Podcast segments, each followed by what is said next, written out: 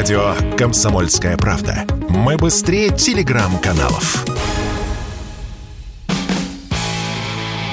Автоньюз.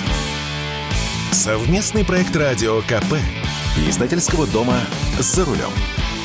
Что происходит на рынке моторного масла? Как изменились предпочтения автомобилистов? Что покупают вместо масла ушедших иностранных производителей? И много ли контрафакта? Да и вообще, будет ли что заливать в двигатели наших автомобилей? С вами Максим Кадаков, главный редактор журнала «За рулем». За последний год структура рынка моторных масел заметно изменилась. Два важнейших фактора, которые привели к этим изменениям – уход с рынка некоторых крупных производителей и повышение цен абсолютно на все масла, включая отечественные. Некоторые производители ушли вполне официально и громко, например, Shell и Mobil. Другие сидят тихо, без особой активности. Но есть и такие, кто продолжает активничать. Я говорю не только про отечественных гигантов, но и про зарубежных производителей. К нам по-прежнему везут масла из Японии, Кореи, из Китая и даже из Европы. Анализ по нескольким миллионам транзакций в рознице, то есть по фискальным чекам, которые пробиваются в магазине или на СТО, когда вы приобретаете моторное масло, показывает, что структура спроса заметно изменилась. В сентябре прошлого, 2021 года, пятерка лидеров розничной торговли моторным маслом в фасованном виде, то есть в канистрах объемом от 1 до 6 литров, для легковых автомобилей выглядела так. На первом месте был Shell с долей рынка аж 14%, на втором Lukoil 12%, на третьем Mobil 8%, на четвертом японская марка Idemitsu 5%, на пятом месте Castrol тоже 5%. А в сентябре этого года картина стала такой. Lukoil поднялся со второго на первое место, теперь у него 17% рынка, это абсолютный лидер. Shell опустился на второе место, продажи упали почти вдвое, теперь у него лишь 8% рынка. А далее плотной группой идут «Газпромнефть», «Смазочные материалы», «Idemitsu» и корейский ZIC, у них по 5% рынка. Еще раз, этот расклад получен анализом миллионов чеков, данные из которых остаются в фискальных органах. Но важно понимать, что сюда входит как оригинальное масло, так и подделки. Ведь если на банке написано «Mobil» и в чеке написано «Mobil», значит мы считаем, что это «Mobil». Но что там в действительности в этой банке, не знает никто. Определить точный процент контрафактной продукции тоже никто не берется. Конечно, крупные игроки проводят контрольные закупки, отслеживают обращения недовольных потребителей, но точных данных нет. А вот общее понимание есть. Количество контрафакта растет.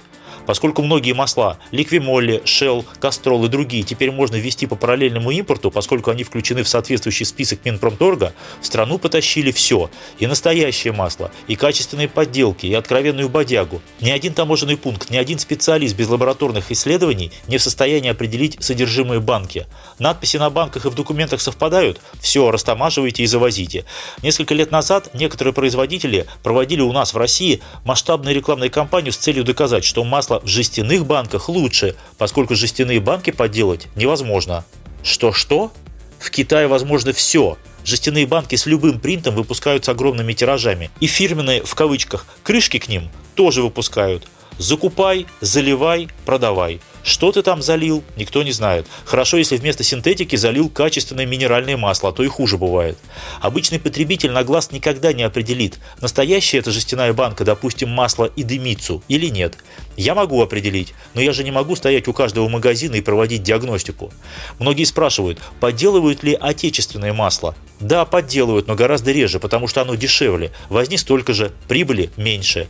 Теперь о ценах. Анализ кассовых чеков показывает, что с января по сентябрь этого года моторное масло подорожало в среднем на 35%. Понятно, что есть разброс от производителя к производителю, по типу масла и даже по федеральным округам. Например, за эти 9 месяцев в наименьшей степени подорожало масло в Уральском федеральном округе всего на 25%, а в наибольшей степени в Центральном округе аж на 45%. И по брендам ситуация сильно разная. Например, с января по сентябрь средневзвешенная цена 4-литровой канистры марки Sintec подорожала с 1100 рублей до 1600, это плюс 500 рублей. Канистра масла Lukoil подорожала с 1500 рублей до 2200 рублей, это плюс 700 рублей, терпимо.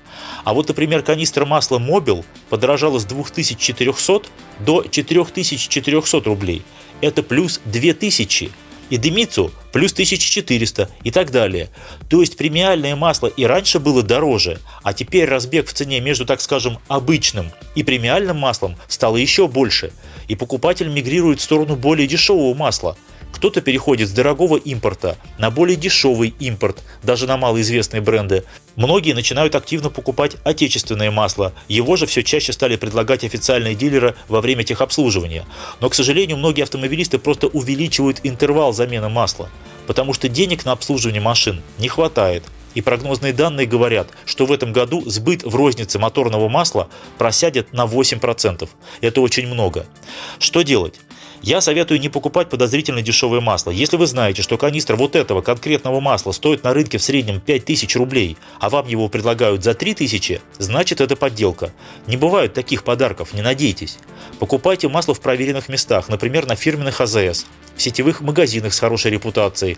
Помните, что даже на маркетплейсах вам могут подсунуть подделку. А если уж вы идете на придорожный рынок в надежде сэкономить 200-300 рублей, то будьте готовы к тому, что масло окажется не тем, которые вы собирались купить. Сейчас практически все наши производители масла лишены допусков крупных автопроизводителей.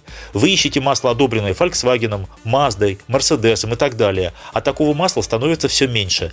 Так вот, эти допуска не только техническая, но и финансовая, и даже в каком-то смысле политическая история. Если масло не имеет допуска конкретного автопроизводителя, это вовсе не значит, что масло плохое или что его нельзя использовать в вашем автомобиле. Тем паче, если раньше оно подобный допуск имело. Поэтому подбирайте масло по важнейшим параметрам – вязкости, допускам ACEA и ILSAC и по уровню качества. Если переходите с более дорогого масла на более дешевое и не уверены в нем на 100%, попробуйте сократить интервал замены.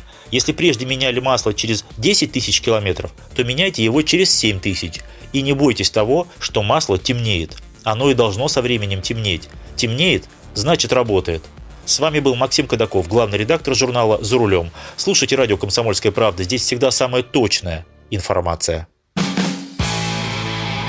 Автоньюз. Совместный проект радио КП. Издательского дома «За рулем».